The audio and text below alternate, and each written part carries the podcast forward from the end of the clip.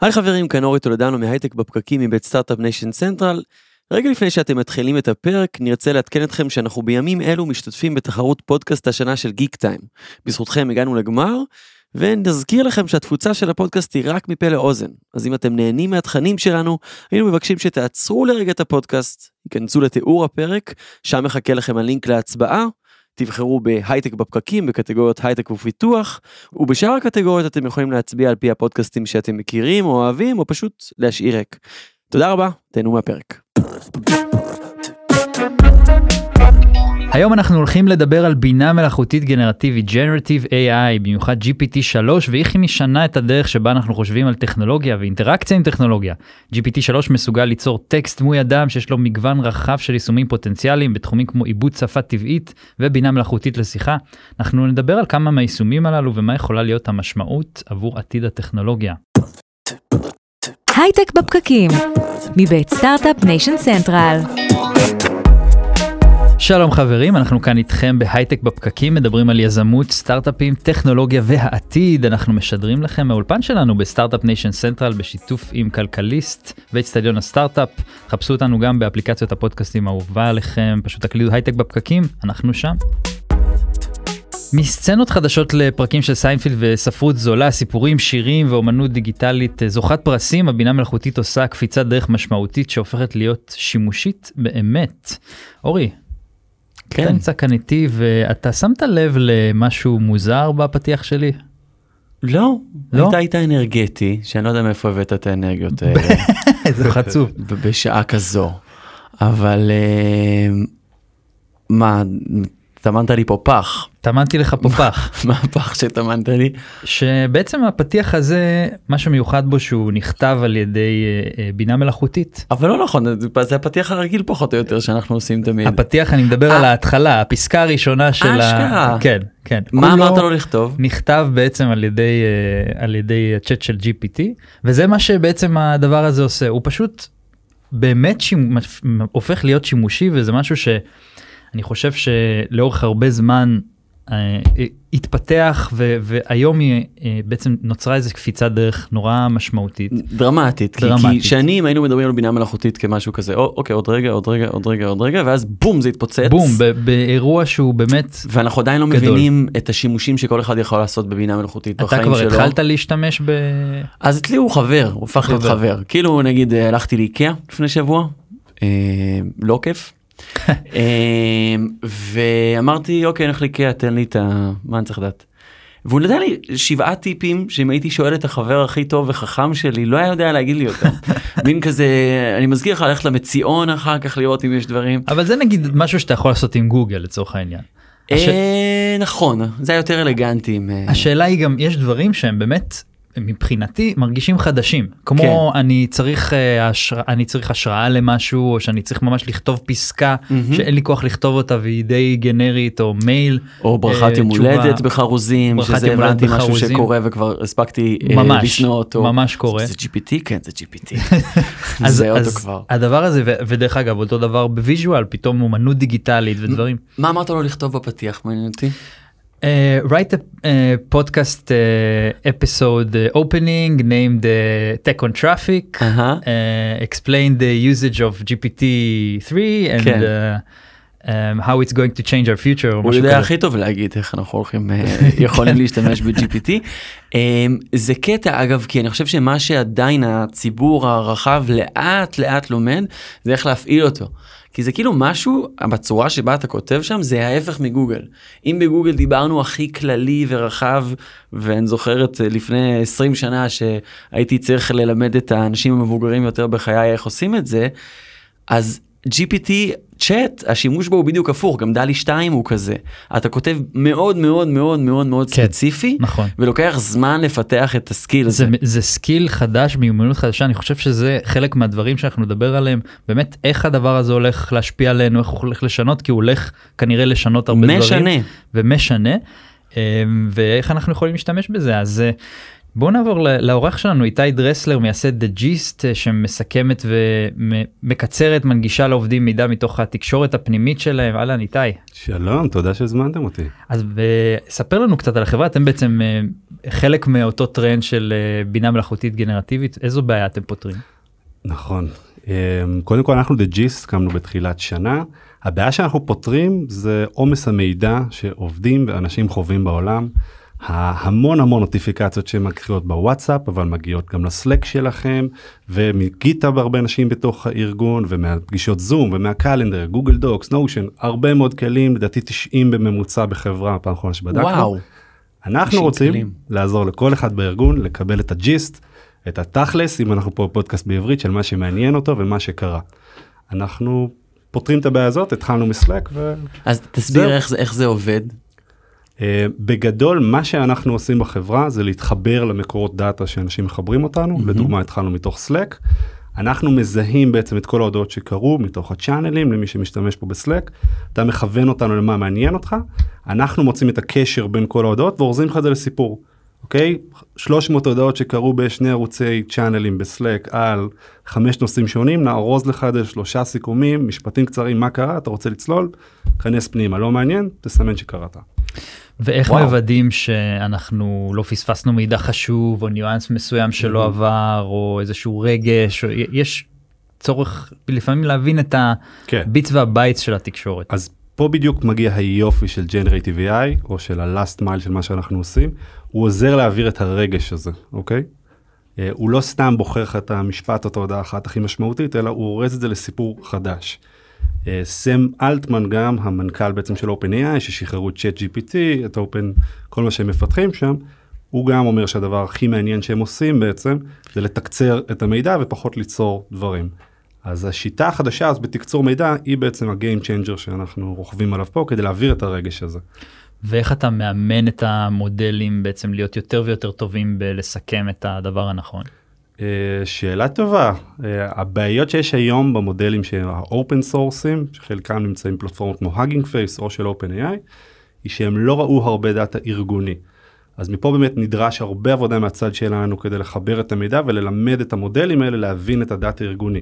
שיחות בסלאק הן מאוד שונות משיחות בוואטסאפ, מהמם. ואני חייב להגיד שגם בכל ארגון השיחות האלה שונות, אז יש הבנה של איך הארגון הזה מדבר כדי ליצור לך את הסיכום הכי מעניין. זאת אומרת לוק- בעצם המוצר לוקח את מה שגם ה user ירצה לקבל מהמם. וגם את הצורה שבה הארגון מתקשר ובעצם עושה את ההתאמות. איך אבל ה- בוא נגיד איזה פרמטרים או איזה דברים נכנסים לתוך ה... אז יש פה כל מיני שיקולים, קודם כל ברמה הפרסונלית, אנחנו עוזרים לך להגיד לנו איך אתה רוצה לקבל את הסיכום הזה. Mm. זאת אומרת אתה יש לך שלי- איזשהו אה, משהו שאתה כותב אני רוצה ככה וככה וככה כן. כן, אתה יכול לקונפג את המוצר אוקיי. שלנו. מהמם. השותף שלי לדוגמה הוא בחור שסובל קצת מ-ADHD, איציק בן בסט, אני מאוד אוהב אותך. אה, והוא אוהב לקבל סיכומים קצרים, כמה משפטים, מה קרה לפני שהוא מצליח לצלול פנימה. אה, אני הרבה יותר אוהב את הפרטים, באמת קצת יותר את הג'וסים להגיד את התכל'ס של מה קרה בצוות, כמה התלהבו מהדברים שקרו. אה, אז אני מקבל את הסיכומים שלי באמת הרבה יותר מפורטים ובנויים לכיוון הזה. אז זה מותאם אישית ברמה האישית פרסונלית כן. או ברמת החברה? גם וגם, בדוגמה הזאת דיברתי לכם על איך אני כן. ברמה אישית אוהב לקבל את זה, ברמת החברה, יש שיחות בתוך סלק אתם יכולים לחשוב עליו בתור מוצר שאפשר לדבר בו שטוח, כמו כן. בוואטסאפ, או threaded בתוך uh, תגובות בעצם. כן. אז אך- אנחנו עוזרים להבין מה קשור למה באיזה שיחה, באיזה צ'אנלים, כן. וזה שונה מאוד בכל חברה, הפאטרן הזה של איך הם אה, איך זה מדברים. שונה. יש חברות שמדברות שטוח, כולם מדברים בצ'אנל אחד, יש שיחות שהולכות אחת בתוך השנייה, אה, וכדי לעשות סיכום טוב ולחבר את זה, אנחנו צריכים להבין את הפיצוח הזה ולפצל. זה כאילו יותר ברמה מסודר, הטכנית של איך הם עובדים איך הם אה, מתקשרים כן. ברמת ה-threadים וזה כן. או שיש פה גם עניין של ספציפית איך החברה הזאת עובדת ומה יותר חשוב לה או שזה כזה כמה צעדים קדימה אולי. העניין המרכזי פה הוא באמת להבין מה הם מנסים להגיד האנשים שם, ואנחנו רק מהמוצר שהכנו לסלק ראינו אנשים שמדברים בגיפים, וראינו אנשים שמדברים במלא emojis מעבירים את המסקנה, או ריאקשנים בתוך Slack, למי שמכיר את הפיצ'רים. אז ההבנה של המשמעות, או מה הארגון הזה, איך, איך הוא עובד ואיך הוא מתקשר, היא מאוד משמעותית, שאני בא לספר לך את הסיפור של מה קרה. איזה יופי זה תמיד שרעיונות גדולים נשמעים מעולים בהתחלה ואז מבין שכל העבודה זה להתעסק עם הפרטים הקטנים שנורא משתנים בכל מקרה ומקרה כזה. הדר שאל ישר בהתחלה, אבל רגע, איך מוודאים שלא עושים טעויות? ובאמת, מכל האינטראקציה שעולה על הרשתות החברתיות עם ה-GPT צ'אט של הימים האחרונים, אנחנו נחשפים גם ליותר ויותר טעויות. לצורך העניין, אה, אח שלי שאל אה, משהו לגבי מסלול של ספינה, של, אה, של תחנת החלל הבינלאומית. זה מה שמעניין את אח שלי. והוא, ה-GPT צ'אט ענה לו תשובה מאוד מפורטת, יפה, מנומקת, לא נכונה מיסודה. וגם דיברנו לפני התוכנית על איזה משקיע הון סיכון שביקש אה, לקבל מידע על עצמו וקיבל מידע שלא קשור אליו בשום צורה. כשהדבר הזה נעשה בתוך הארגון, הגודל של הטעות יכול להיות הרי אסון. נכון. ממש ברמה של מי שטוענים שנאמר משהו שלא נאמר, הגיעו להחלטה שלא התקבלה, והטעות הזאת מתגלגלת הלאה, כמו במבחן מתמטיקה בכיתה י"ב שהוריד לי את הציון מאוד. זה מין איזה טעות נגררת כזאת מהותית. אתם, יש איזה QA, איזה משהו שאתם, מה המנגנון שאתם מפעילים כדי שזה יקרה כמה שפחות, וגם מה עושים במידה וזה כן קורה, שיש טעות. כן, אז בוא ניגע בזה בכמה רמות. א', הבעיה הזאת באמת קיימת. אני חושב שזאת אחת הבעיות שרוב המומחים בעצם מציפים ומעלים אותה. זה נורא קל לחשוב שמה שיוצא מהמודלים האלה הוא אמת טהורה, כי הם אה, מחרטטים בביטחון בשורה התחתונה. כן, אתרים כמו Stack Overflow, ששם בעצם מפרסמים תשובות של תכנות, אה, כבר לא מקבלים תשובות שהם מזהים שנרשמו על ידי צ'אט GPT. הם מהמם. מבינים שיש שם המון טעויות. כן, אנחנו מהצד השני משקיעים פה הרבה מאמץ בשני כיוונים. א', במודלים סטטיסטיים שמנסים להבין את התשובה שאנחנו נותנים וכמה היא מדויקת, כי היתרון שלנו הוא שאנחנו עושים תקצורים על מידע מצומצם. אני מראש ארזתי את המידע ואני יודע להגיד האם התשובה שהוצאתי היא קשורה למידע שארזתי אותו. כן. לעומת GPT שמתבססים פה על כל מה שהם ראו בכל האינטרנט. כן. מהצד השני יש לנו פידבקים של היוזרים שמציפים את זה, שמאוד עוזרים לנו לשפר את התוצאות שלנו, כי זה עדיין לא מושלם, אנחנו מהמם. בדרך לשם וצריכים את העזרה של אה, המשתמשים שלנו כדי להשתפר. אה, אני חושב שגם במסלול שלכם אתה אומר כן פתחנו את הסטארט-אפ בתחילת השנה לפני שבועיים אתם פותחים אותו כבר ללקוחות ויש לכם כאלף לקוחות נכון משהו כזה סדר גודל בלי להיכנס יותר מדי למספרים.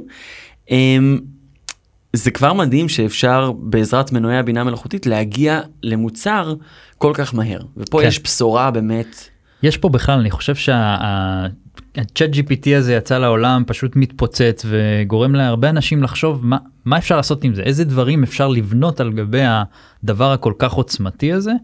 אה, אתם מצאתם אה, בעיה שהיא מאוד רלוונטית אה, ו- ו- ויש לה יישום משמעותי.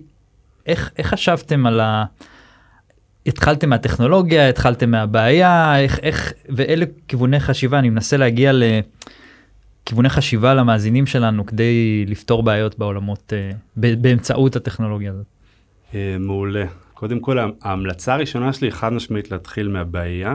זאת טעות שהרבה יזמים עושים, של לראות טכנולוגיה מגניבה ומה כן. אני יכול לעשות איתה. כן אז חד משמעית הבעיה הזאת כאבה לי הרבה שנים, וכשראיתי את ההתפתחויות שגרמו זה גרם לי להבין שאפשר לפתור אותה. אז חד משמעית להתחיל משם, להתמקד בבעיות הכי קשות, אבל להבין שכן עכשיו זה הזדמנות לפתור בעיות חדשות שאפשר להיזכר בהן ולהבין איך אפשר לפתור אותן. Uh, אני חושב שהיתרון הכי גדול של הרבה יזמים שבאמת נורא קל להתחיל ולעשות משחקים, אנחנו רואים כמו פטריות הרבה, הרבה כלים יוצאים מנסים לפתור בעיות. אה, אני סתם אתן לך את הדוגמה אפילו הכי גדולה שמדברים עליה כרגע, וזה שיש יהיו יכולות של אפילו להחליף מנועי חיפוש. אתה זרקת קודם את הדוגמה של גוגל. גוגל מספקים חוויה של מציאת מידע. הם בעצם נותנים לך שתיים וחצי מיליון תוצאות בוואטאבר. אתה לא באמת תחפש שתיים וחצי מיליון כן. תוצאות. אז אני חושב שמה שהרבה אנשים מש- משתמשים בו כבר היום בצ'אט GPT ומתלהבים ממנו, זה לקבל תשובה של כמה משפטים, שזה מה מהמם. שחיפשת בלי להתעסק בלחפש את זה. החסרונות הוא שכמובן הרבה מהמידע שם עדיין לא מדויק ולא נכון, אז להיזהר מזה, אבל זה רק כדי לפתוח את הראש שיש הרבה בעיות שהיו קיימות בעולם ואפשר לפתור אותן בדרכים מאוד מעניינות עכשיו. ואיך זה לך כיזם להסתמך על איזשהו מנוע חיצוני של חברה חיצונית שיכול להשתנות, זה, זה משהו קצת מפחיד. אז אנחנו משתמשים בעצם גם ב-GPT 3 בשביל ה-last mile וגם כן. בעוד מודלים open sourceים. אז חד משמעית עדיף לשחק על כמה עולמות ולפגוש כמה מודלים שיכולים כדי לא להינעל על פלטפורמה אחת. ואני חושב שהדבר הכי מעניין שקרה פה בתחום לדוגמה זה כש OpenAI שחררו את DALL-E 2 ישר קם מודל שהוא אפילו יותר טוב של Stability AI, Stable Diffusion, שהוא open source וכל אחד יכול להשתמש בו איך שהוא רוצה. אז השוק של ה open source מדביק את השוק הפרטי, ואני חושב שזה הדבר הכי משמעותי שהייתי רוצה להמשיך לראות. זה מרתק ואני חושב שיש פה מין אה, אפשר להגיד תשתית נורא מעניינת לעשות אה, המון דברים זאת אומרת זה כמו זה קצת לא יודע אם להקביל את זה עדיין לאינטרנט אבל זה קצת כמו שיצא אינטרנט פתאום אפשר לעשות e-commerce פתאום אפשר לעשות אה, המון דברים על גבי ה... על גבי האינטרנט בעצם. כן. Uh, ואני חושב שפה זה פה זה מהפכה נורא מעניינת. ברמת ה... גם זה פר... מסקנה שעלתה בפרק הקודם שדי... שדיברנו על generative עם אורי אליבייב ומתי מריאנסקי, שאני חושב שזה נקודה שבן אדם צריך רגע לקחת איזה שעה, שעתיים, יזם, בעל עסק, גם עובד שכיר, כל אחד, לעצור רגע, להבין, אוקיי, מה מה סך עם- המשימות שיש לי, האם אני יכול לייעל אותם באמצעות ג'נרטיב בצורה כזאת או אחרת. אנחנו בצוות של התוכנית כבר עושים את זה. כן. הפתיח שלך, אני מקווה שאנחנו לא עכשיו נעבור לפתיחים שמייצרים אותם, אה, שמייצרים את הבינה מלאכותית, אבל כן נגיד כבר תמו- בתמונות שאנחנו מייצרים לתוכנית, עברנו לבינה מלאכותית. ודרך אגב, כן, אני חושב, זה זה נכון לגמרי מה שאתה אומר, היכולת שלנו להשתמש בכלים הללו גם לא רק כדי- כדי לבנות חברה, אלא גם כדי לשפר את העבודה שלנו. The Gist אה, עוזר לך לסכם, זה, זה עוד פרודוקטיביות שעוזרת לך בעבודה, ליצור visuals כאלה ואחרים, אה, ליצור טקסטים, ליצור אה, כל, כל מיני דברים שבעצם עוזרים לך בסוף לשפר את העבודה. בדוגמה הזאת אפילו בוא נעלה את GitHub Copilot למי שלא מכיר אותו זה גם כלי נכון. בשיתוף פעולה של מייקרוסופט שעוזר למפתחים בעצם להשלים קוד. כן. אחת הבעיות היום היא שמפתחים לוקח להם הרבה זמן להיזכר איך כותבים את זה ב syntax, איך כותבים את הבעיה, הוא עוזר לך להשלים פונקציות ואני אני אישית מאוד מאוד אוהב אותו. כן. מה זה יעשה לתפיסות של המילה כתובה? לאנשים שיוצרים תוכן, אה, הודעות שהיו נראות פעם פרסונליות, היום הן כבר הרבה יותר מתוחכמות ואפשר לשלוח אותן לא בהכרח בפ- בפרסונליזציה. איך, איך אנשים, זה גם נושא שנורא מעניין אותי לחשוב עליו. מהמם. אני אישית חושב שהשינויים שאנחנו רואים בעולם הג'נרטיב באמת יגיעו למצב שפשוט מייצרים הרבה יותר תוכן. אתה תקבל הודעות פרסונליות מאוד מקיפות, מאוד מורחבות, עם הרבה פחות מאמץ. אה, וזה יכול לגרום למצב של עיוורון, אתה פשוט מפסיק להסתכל על כמויות תוכן. ואני אחזיר את זה ואגנוב את השיחה ללמה דה ג'יסט בעצם יכולים לבוא ולעזור פה, כי הולך להיות הרבה יותר הצפת הרבה יותר, תוכן, כן. וצריך לצמצם אותו למעט. כאילו לא היה לנו. מספיק אה, content אה, שאנחנו כן. צריכים עוד. אבל תחשוב על זה באמת בהקשר נגיד של עיתונאות, שאתה יכול פתאום, מה זה פתאום? אתה יכול עכשיו להחליט שאתה לוקח את הכתבה שקראת בעיתון שאתה אוהב לקרוא בו, בוא נגיד כלכליסט, ומסכם את זה לחצי מהאורך. אתה יכול להגיד לו, אוקיי, קח, תרוץ על הכתבה הזאת, תביא לי את, ה, את הג'וס מתוך הדבר הזה. כן. אתה הופך בעצם להיות צרכן מותאם אישית של חדשות, לא רק שזה מותאם לך אישית בפיד וכבר הוא יודע מה אתה אוהב וכולי, אלא ממש ברמה שזה כתוב במיוחד עבור הדר. זה, זה לא רק כתוב, אתה, תחשוב כאילו על, על תסריטים, שהיכולת הזאת גם ליצור ויזואליה בזמן אמת וגם ליצור טקסטים בזמן אמת וליצור מחשבות במרכאות בזמן אמת, ביחד עם, אה, תחשוב על טכנולוגיות כמו AR ו-VR וכל הדבר הזה שמנגן ביחד, אתה יכול לחשוב על עולם שנוצר לך בזמן אמת, עם סיפור, עם, שמותאם בדיוק אליך. בלי כאילו לכל אחד בנפרד זה כאילו העולמות שאנחנו מתקרבים אליהם. מדהים, נשמע לא מופרך שזה כבר קרה ואנחנו במטריקס. איתי תודה רבה. תודה לכם. וממשיכים לדבר אחר כך על בינה מלאכותית בהקשר של עולמות של קוד, איך אפשר להשתמש בה בשביל לבנות קוד. נכון ואנחנו הולכים לדבר עכשיו עם תמיר מגן אה, על אה, no code ואיך לבנות אפליקציות בעצם מהג'נרטיב AI יהיה מעניין. האורח הבא שלנו תמיר מגן מייסד ומנכ"ל ספיריט היי תמיר. אהלן, נעים מאוד. מאוד אז תמיר דיברנו קצת קודם אה, לפני הפרק היה כאן אה, סיפור יפה אתה היית ילד איצטדיון מה זה ילד איצטדיון? הוא הופיע על הקאבר של אה, איצטדיון הסטארט-אפ שזאת מי שלא מכיר הקהילה של יזהר שי שממנה התחילה התוכנית הזאת אז ספר לנו קצת את ההתגלגלות האירועים מאז 2017 שהצטלמת שם ובאת לאירועים שלנו. אז קודם כל הצטלמתי שם עם השותף שלי, אור. אה, שנינו ילדי אצטדיון, היינו מסתובבים. אה, מונח מונח מונח שהמצאנו שגור, הרגע, כן. כן. כן, אז עכשיו זה כבר אה, דבר. אה, אז היינו ילדי אצטדיון. אה, אנחנו עובדים ועושים אה, סטארט-אפים אה, מגיל מאוד מאוד צעיר. אה, המיזם הראשון שלנו היה בתיכון, אז ככה היינו מסתובבים כבר אז באצטדיון הסטארט-אפ, הופענו בקאבר. אה, עשינו צבא באמצע, סיימנו את הצבא, השתחררנו, הרמנו את, אה, את Spirit, וקלוז'ר, יזהר הוא, יזהר שי, אה, מקימים שלה את הסטארט-אפ, עכשיו אה, ב board שלנו, אז... אה, איזה סיפור סגור ויפה. יפה ממש. GPT 3 לא יכול להמציא דברים כאלה. זה עוד לא יגיע לזה. אני מחזיר אותך אבל רגע לפני Spirit מה בתיכון עשיתם איזה סטארט-אפ היה לכם שמה? אז הרמנו אה, פלטפורמה חברתית שמאפשרת לתלמידי תיכון לשתף חומרי לימוד אחד עם השני, ואז הפלטפורמה מסדרת אותם לפי איכות ורלוונטיות לכל אחד, והיא פעילה עד היום, עד היום תלמידי תיכון משתמשים בה. מגניב. יפה מאוד. אז אה, בוא נדבר על ספיריט, מה אתם עושים? אוקיי, אז בספיריט החזון שלנו הוא להפוך יזמות נגישה לכולם. אה, פיתחנו פלטפורמה שמאפשרת לאנשים לפתח אפליקציות מורכבות כמו טינדר, אינסטגרם, וולט, Airbnb וכן הלאה, על ידי תיאור הרעיון למחשב בשפה טבעית לחלוטין. איך זה, אז זה כאילו no code, אנשים שמגיעים בלי רקע טכנולוגי, אני רוצה שלעשות ככה וככה והמערכת בעצם בונה לי את יש לי התוכנה. רעיון של מיליארד דולר, תקשיב, תקשיב, תקשיב, תקשיב אבל. אני בונה לך אותו עכשיו, מה זאת אומרת? אז זה איך, לא- איך זה עובד? מה, תסביר שנייה את הפלואו של, של מה קורה שם. אז בעצם אה, להבדיל מלצורך העניין לתאר אה, תמונה לדלי או לכתוב איזושהי שורה ש, שתיצור טקסט, אפליקציה זה דבר מאוד מאוד מורכב. אז אנחנו לא מסתפקים רק בתיאור קצרצר של שורה, אנחנו ממש מתחקרים עם- בראיון, כמו מהמם. צ'טבוט ששואל אותך שאלות, ואתה עונה מה שאתה יודע. אה, וככה אנחנו לומדים גם על הרעיון העסקי וגם על הטעם העיצובי, ואת כל זה המכונה לוקחת ומייצרת עם זה את, ה, את האפליקציה, את הרעיון של המיליון דולר שלך. תן דוגמה למשהו שאפשר לבנות עם האפליקציה הזאת. אז אני אתן דווקא דוגמה אה, משעשעת. אה, פיתחו אצלנו בארצות הברית, הקהל שלנו בעיקר בארצות הברית, אה, אפליקציה שהיא כמו Airbnb לשירותים, טוילטס. מה זה אומר שאפשר לשכור שירותים של אנשים אחרים? כן, עם דירוגים ועם תמונות, אשכרה. מעניין, זה עובד להם? בהרצה. הרצה. אז אז באמת לפיתוח אה, אפליקציות יש הרבה ניואנסים ו- וכל מיני דברים שאתה צריך לדייק אותם. איזה מכשולים אה, צצים לכם ככה בדרך כדי להגיע לאותה לאותה אותה אפליקציה שעונה בצורה טובה לצרכים?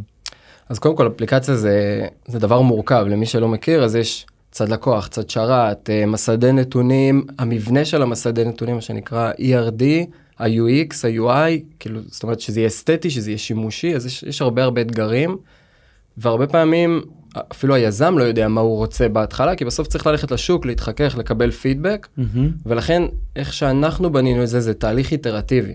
מתחילים, בונים איזושהי אפליקציה ראשונה, וכחלק מהתהליך יש להם גישה לאותו צ'טבוט שאיתו הם בנו את האפליקציה, כדי לעשות את האיטרציות האלה. אז הם בעצם הולכים לשוק, מתחככים, לומדים, או אם אנחנו לא הבנו אותם טוב, אז הם מתחילים לתקן את הדברים כדי שה flow יהיה בדיוק כמו שהם רצו, זאת אומרת השליטה עדיין בידיים אה, שלהם.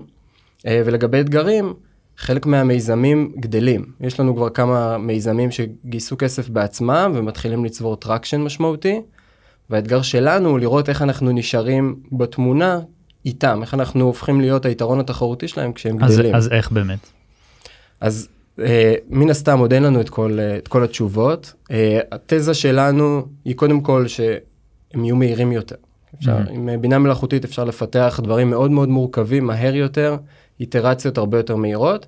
והחלק השני הוא איזושהי היברידיות. זאת אומרת היכולת לפתח את האפליקציה בספיריט, לעשות איטרציות מסוימות בספיריט, ואולי לחבר את האלגוריתם המאוד מיוחד ש, ש, שהצוות R&D של החברה הזאת כתב, למוצר ספיריט, וככה יש את הטוב משני העולמות. כי באמת כשאתה כש, נכון כשיש לך את הבעיה של אה, אין לי שותף טכני אין לי אה, יש לי רק רעיון אז אז הבעיה הזאת קיימת אבל הבעיה הזאת היא זמנית זאת אומרת באיזשהו שלב אתה הופך להיות חברה בוגרת יש לך שותף אה, טכנולוגי יש לך צוות R&D יש לך את כל הדברים שחברה שהיא, שאין לה את הבעיה הזאת במרכאות אה, צריכה ואז איך בעצם הצורך הזה בעצם להיות עדיין אה, משמעותיים גם שם או שאתם אומרים אוקיי אנחנו רק בשלב של מרעיון עד אה, זה מתישהו אנחנו משחררים את הלקוח ל- לזה. כי כי בסוף מה שאני חושב זה כזה כשאין לך את, ה, את השותף הטכני ואין לך את הכסף ואין לך את הזה אתה גם נורא קמצן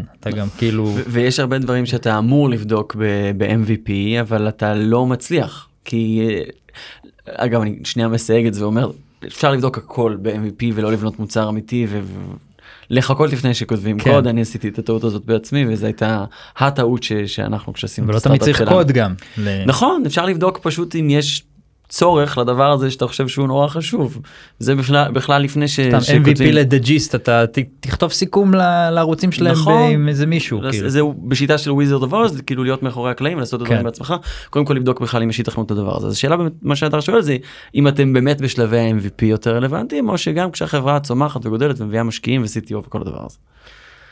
קודם כל זו שאלה מעולה. אמ, איך שאנחנו רואים את זה, אנחנו אפילו מעודדים את היזמים שבאים לספיריט, דווקא את ה-MVP, POC, לעשות בדיוק כמו שתיארתם. כאילו, אתם רוצים להציע בינה מלאכותית סופר מתוחכמת שעושה משהו, תעשו את זה בעצמכם.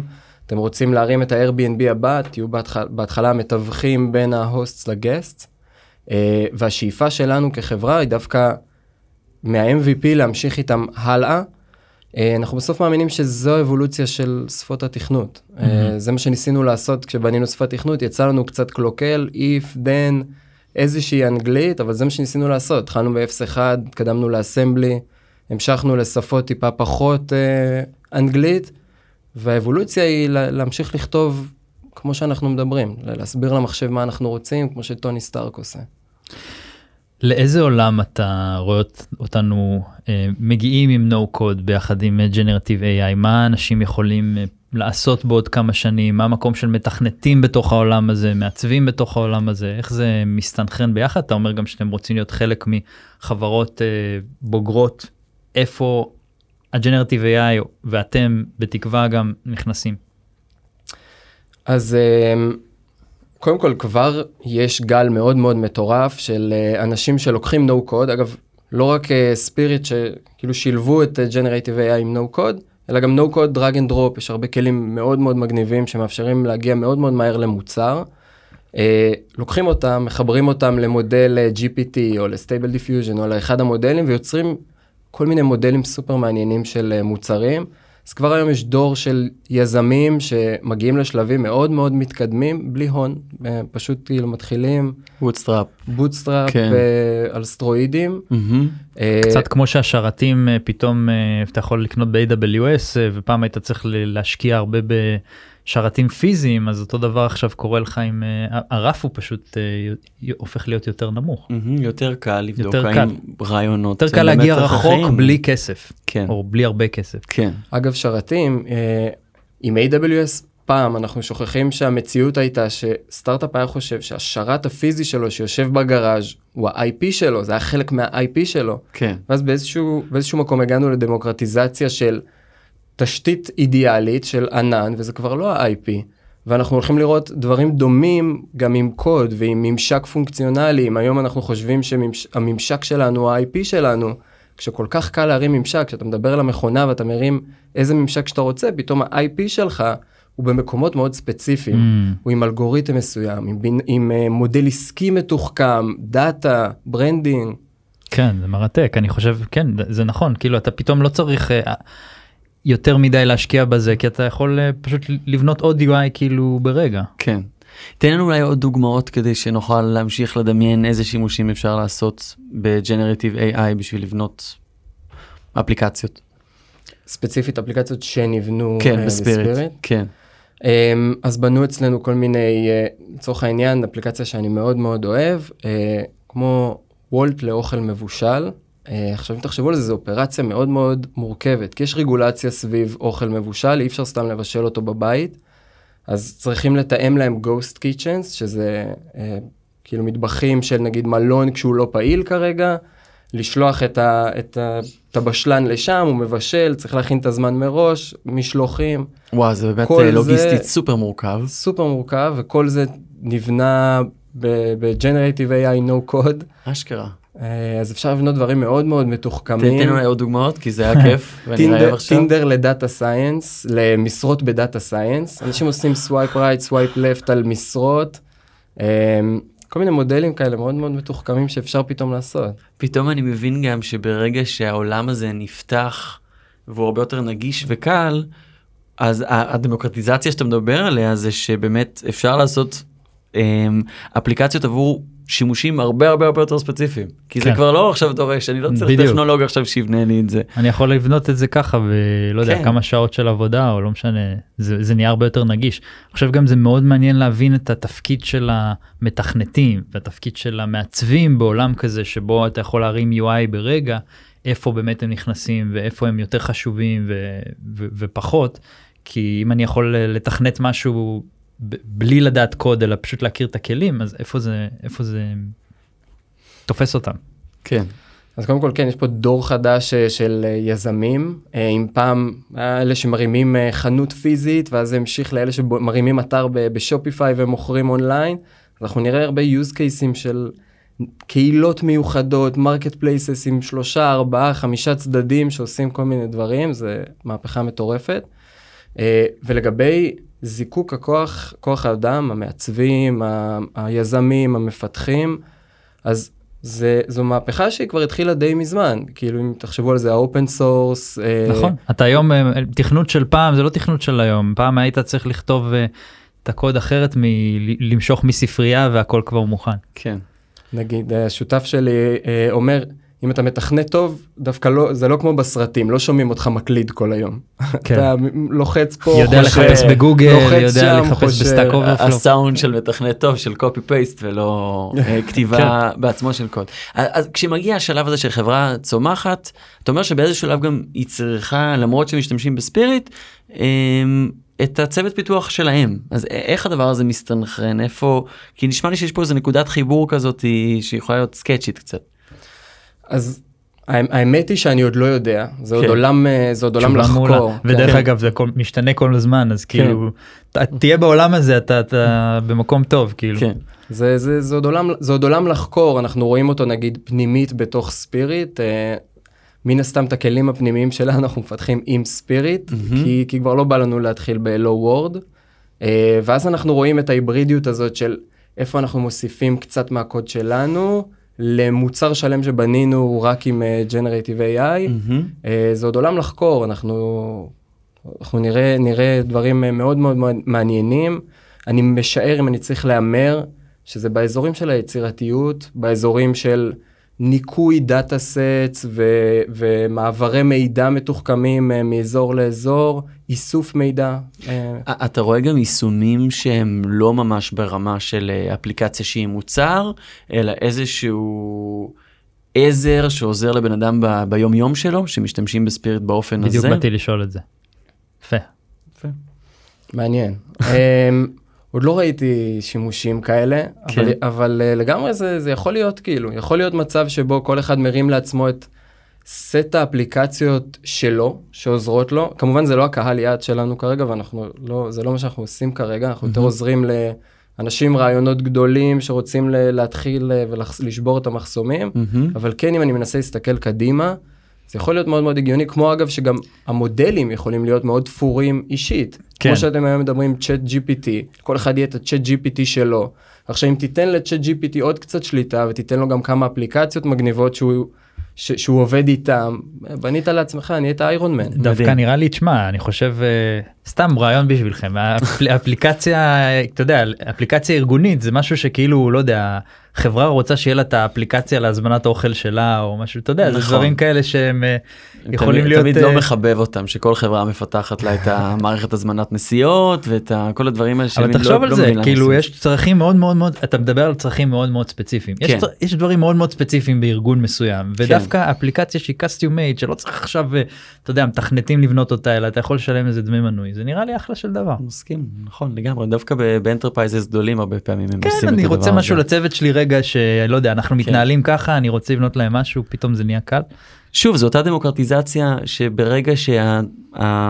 רף פשוט יורד, זה הרבה יותר אבל קל את דרמטית. דרמטית כן. לא קצת אלא פי 10 פי 100 מהבחינה הזאת אני מאוד שמח שאנחנו עושים את התוכנית הזאת כי אני חושב שקרתה פה מהפכה אמיתית, ממש גדולה, ואנחנו פשוט לא מבינים אותה עדיין, את השימוש שלה, כן. ואנחנו חייבים להבין את זה. כן, זה, ואני חושב כמה ב- שנבין את זה יותר מהר יהיה יותר טוב. בכמה רמות רמה אחת זה להקים עסקים אם אתם אה, מאזינים לנו כדי לה- להבין את ה... את ה... איך לעשות את זה אמ, וברמה השנייה זה איך להיות יותר טובים בעבודה שלנו ואיפה המקצוע שלנו גם משתנה. איך אנחנו עכשיו אה, הופכים להיות מתכנתים טובים יותר או אנשי אה, מוצר טובים יותר או מעצבים טובים יותר ואיזה skills אנחנו צריכים איך, איך אנחנו מקבלים השראה לדברים איך אנחנו לא יודע הופכים להיות קופרייטרים טובים יותר. הדברים האלה תופסים אותנו בכל מקום ואנחנו צריכים פשוט לדעת להתאים את עצמנו וכל הזמן לחשוב איך לנצל את זה לטובתנו. אמן, ולא רק בחיים העסקיים, אלא גם בחיים האישיים אנחנו יכולים להתנהל בצורה. יעילה יותר ופחות להתעסק בדברים שחורים שנמאס לנו מהם, ואולי ב-2023 הגיע הזמן שלא נעשה את הדברים האלה. כמו לראות חדשות. סתם. אוקיי. טוב, לא, אני אגיד לך מה, אני ראיתי חדשות אה, באיזה יום ואמרתי בואנה הכל שחור, הכל שחור בחדשות. כן, זה בשביל זה שומעים פודקאסטים. מודל שמתאר את זה. כן, תמיר מגן, מייסד מנכ"ל ספיריט, תודה רבה, היה תודה מרתק. רבה, היה כיף. תודה. והגענו לסיום אורי, כן. מה אתה אומר? שוב, אני גם אחרי תוכנית. הבינה המלאכותית הקודמת שלנו.